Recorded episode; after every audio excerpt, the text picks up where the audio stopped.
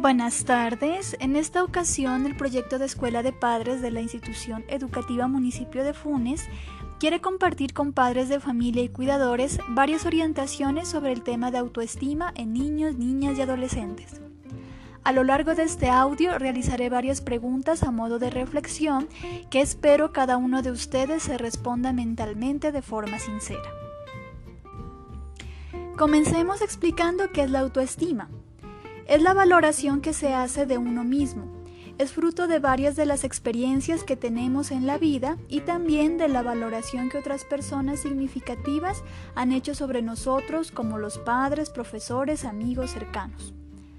La autoestima se refiere a saber el propio valor de uno mismo, a sentirse satisfecho consigo mismo y con sus capacidades sin necesidad de disminuir o exagerar la realidad. Cuando una persona tiene una autoestima alta, tiene más facilidad para aprender y desarrollar sus habilidades, es más segura de sí misma, aprende con más facilidad, es más responsable, supera fácilmente las dificultades personales, es más tolerante a las frustraciones, es más creativo y capaz de afrontar nuevos retos, mejora su capacidad de hacer cosas por sí mismo y de disfrutar de los logros alcanzados. En cambio, las personas con baja autoestima no valoran su inteligencia y piensan que los demás no los aprecian, se dejan influir fácilmente por los demás y no toleran muy bien la frustración. Reflexionemos con las siguientes preguntas. ¿Muestra el niño o adolescente una actitud positiva, aceptándose tal como es y aceptando a los demás? ¿Es capaz de relacionarse de manera positiva con otros? ¿Motivamos al niño o adolescente a conocerse, a amarse y cuidarse? También debemos estar alertas ante algunos signos que nos pueden indicar problemas de autoestima. Entre estos signos están cuando observamos que el niño muestra poco interés en hacer cosas, cuando el niño se aísla de su grupo, no se integra, juega solo, tiene pocos amigos o los demás tienen algún problema para incluirlo. Observar su modo de hacer las cosas como tareas, juegos o mandados. Si las hace solo por salir del paso, no se esmera por conseguir buenos resultados y si se conforma con lo mínimo sin que esto le importe. Otro signo es cuando el niño tiende a copiar a otros o se muestra inseguro antes de hacer algo y espera a que los demás den el primer paso. O cuando el niño o adolescente no logra seguir normas de comportamiento. Cuando tiene poca tolerancia al fracaso, cuando el niño o joven no identifica los momentos en los que se deben aceptar las propias limitaciones y seguir adelante buscando nuevas soluciones, no logra entender que no todo sale siempre bien ni se puede ser bueno en todo lo que se hace. Ahora pensemos en cuáles son los errores que debemos evitar como padres de familia para no afectar negativamente la autoestima de los niños, niñas y adolescentes. Hay que evitar criticar constantemente. Generalmente es más fácil ver los errores que cometen los niños o jóvenes que resaltar las cosas positivas que hacen. Cuando se realiza una crítica, siempre debe ser constructiva. Las críticas negativas perjudican la autoestima. Reflexionemos un poco respondiendo estas preguntas. Generalmente me centro en lo positivo y en las fortalezas de mi hijo ¿Cómo le comunico a mi hijo sus fortalezas y debilidades? También se debe evitar ridiculizar, hacer burlas o usar el sarcasmo. No criticar en frente de otras personas y menos hacerlo forma de burla. Aunque el niño aparentemente no le importe, cuando los demás lo ridiculizan se siente afectado y triste. Otras veces busca defenderse de forma no apropiada, comportándose agresivamente. Evitar comparar al niño, niña o adolescente con otros. Los padres tienden a comparar a los niños con sus hermanos, primos o compañeros. Esto los afecta negativamente ya que intentan actuar para complacer a los otros y no por sus propios deseos o intereses. La comparación les genera sentimientos de inferioridad al no poder cumplir las expectativas de los otros. Reflexionemos. ¿Comparo a mi hijo con sus hermanos o primos? Evitar la sobreprotección como una manera de intentar evitarles a los hijos problemas, fracasos o dolor. O por ejemplo hacerles las tareas y proyectos escolares para que les quede bien, cuando debería ser el estudiante quien se esfuerce y lo haga a su manera.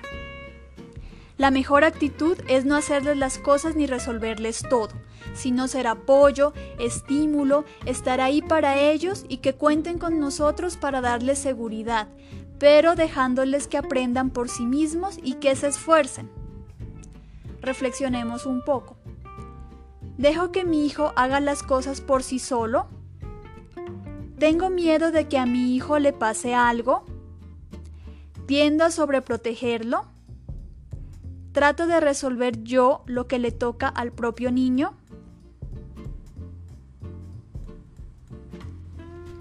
Evitar exigir demasiado o forzar a su hijo a hacer cosas que no puede hacer por sí mismo. El niño no es un pequeño adulto, se debe entender que se encuentra en una etapa distinta con características propias. No se les debe exigir a los hijos trabajos peligrosos ni que realicen actividades forzadas o demasiado difíciles para ellos. Evitar etiquetarlos o usar apodos o sobrenombres. En caso de utilizarse un apodo debe ser positivo, acorde a una relación de cariño y aprobado por el propio niño. Etiquetarlos por alguna conducta en particular limita su capacidad de ser diferente o mejorar, ya que el niño tiene la tendencia a confirmar o reforzar su fama frente a sus compañeros. Por ejemplo, si a un niño se le dice chismoso como una forma de etiquetarlo, el niño realizará cosas, es decir, seguirá esparciendo chismes para mantener la etiqueta que le han puesto. Reflexionemos. ¿Les pongo apodos a mis hijos? Si es así, ¿qué mensaje envía ese apodo? ¿Tiendo a etiquetar a mi hijo por su conducta o aspecto físico? Pensemos en nuestros apodos o etiquetas, ¿cómo nos hacen sentir?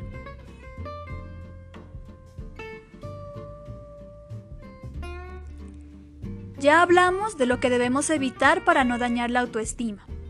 Ahora hablemos de lo que podemos hacer para fomentar una sana autoestima en los niños, niñas y adolescentes.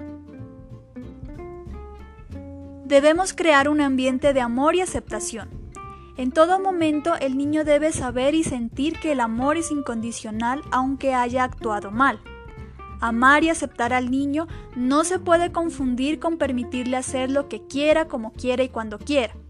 Significa ayudarle a ser mejor persona, acompañarle y no atacarlo. No se debe recurrir a la amenaza de quitarle el cariño si no hace tal o cual cosa.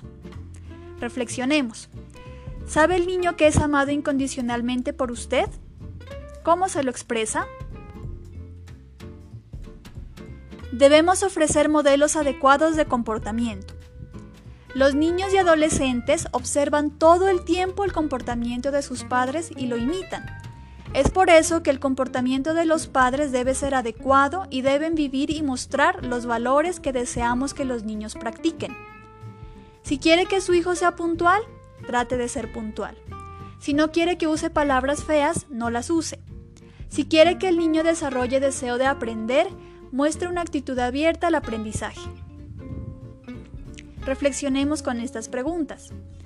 ¿Es mi conducta un buen modelo para mis hijos?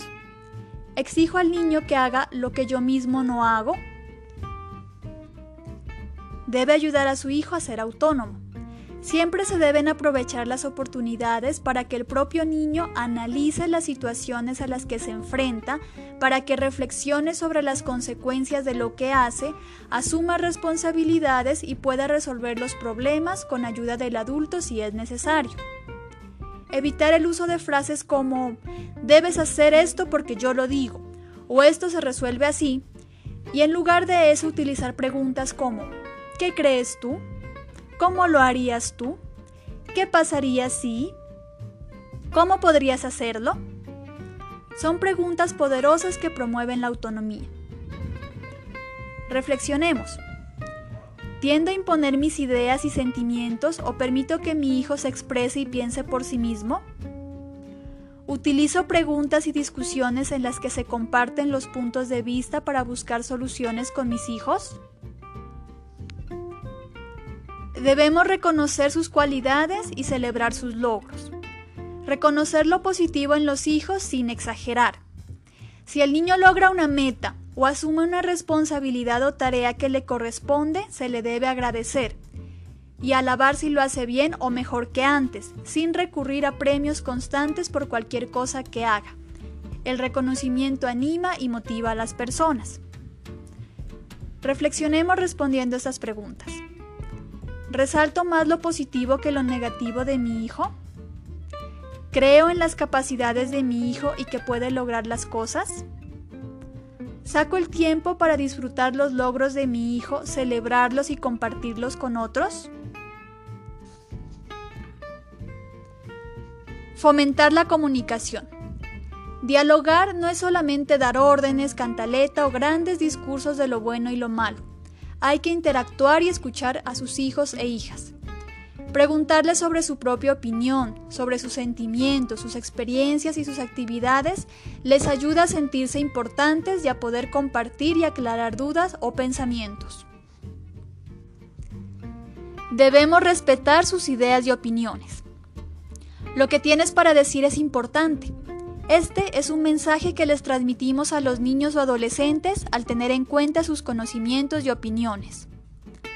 No hay que descartar sus ideas ni opiniones ni pensar que por ser pequeños o jóvenes no tienen nada que aportar. Reflexionemos. ¿Asumimos lo que los niños quieren, piensan o sienten sin preguntarles?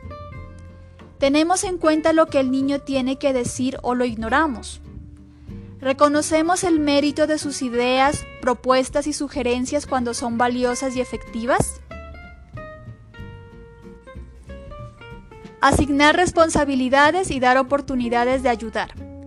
Que no solo le importe su propio bienestar, sino permitir que su hijo ayude, colabore y aporte con el buen funcionamiento del hogar.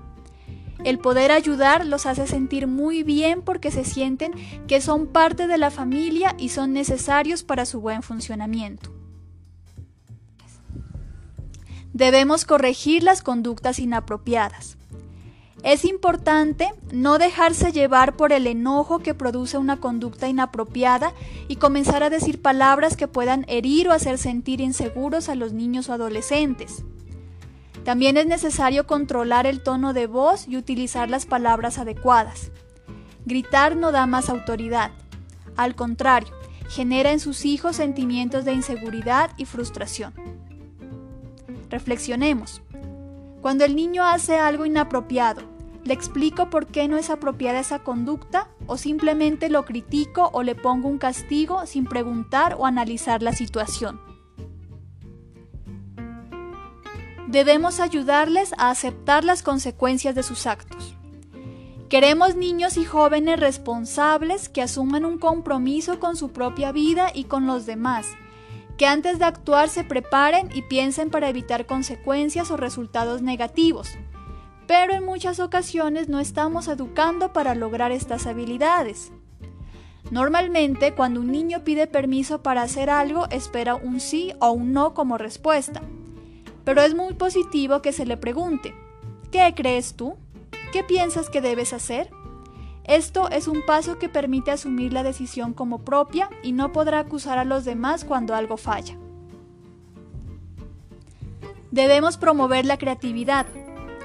La sociedad fomenta el seguir a otros, seguir la moda, hacer lo que todo el mundo hace. Pero no se puede olvidar que todos somos diferentes y únicos. Al promover la creatividad se ayuda al niño a desarrollar su individualidad, haciendo las cosas por sí mismo, a su manera y apoyado en sus propias ideas. Debemos ser amables. En este caso se aplica la regla de oro. Trata a los demás como quisieras que te traten a ti. Así los niños crecen sintiendo que son valorados y tratarán a los demás de la misma forma, valorando a quienes le rodean. Reflexionemos. ¿Uso palabras amables y muestro respeto al solicitar algo a mi hijo? ¿Trato de ser amable con mis hijos sin agresiones físicas o verbales? Compartir tiempo con los niños. Es increíble el poder que tiene algo tan simple y sencillo como sentarse y jugar con sus hijos, o escuchar sus historias y contarles nuestras propias anécdotas, experiencias y recuerdos de cuando teníamos su edad. Cuando se les cuenta a sus hijos lo que se hace en el día y las cosas que han pasado, se sienten integrados, el preguntarles sobre sus vidas o el simple hecho de sentarse un rato con ellos mientras hacen sus actividades y tareas les genera un sentimiento de bienestar y seguridad. Reflexionemos. ¿Cuándo fue la última vez que nos sentamos a jugar, leer o compartir con nuestro hijo? ¿Le cuento a mi hijo cosas sobre mi vida, mis actividades, mis gustos? También debemos fomentar las actividades sociales. El estar con otros ayuda a darse cuenta de que todos somos distintos, que se puede aprender de los demás. Es importante para aceptarse y aceptar a cada uno tal cual y como es.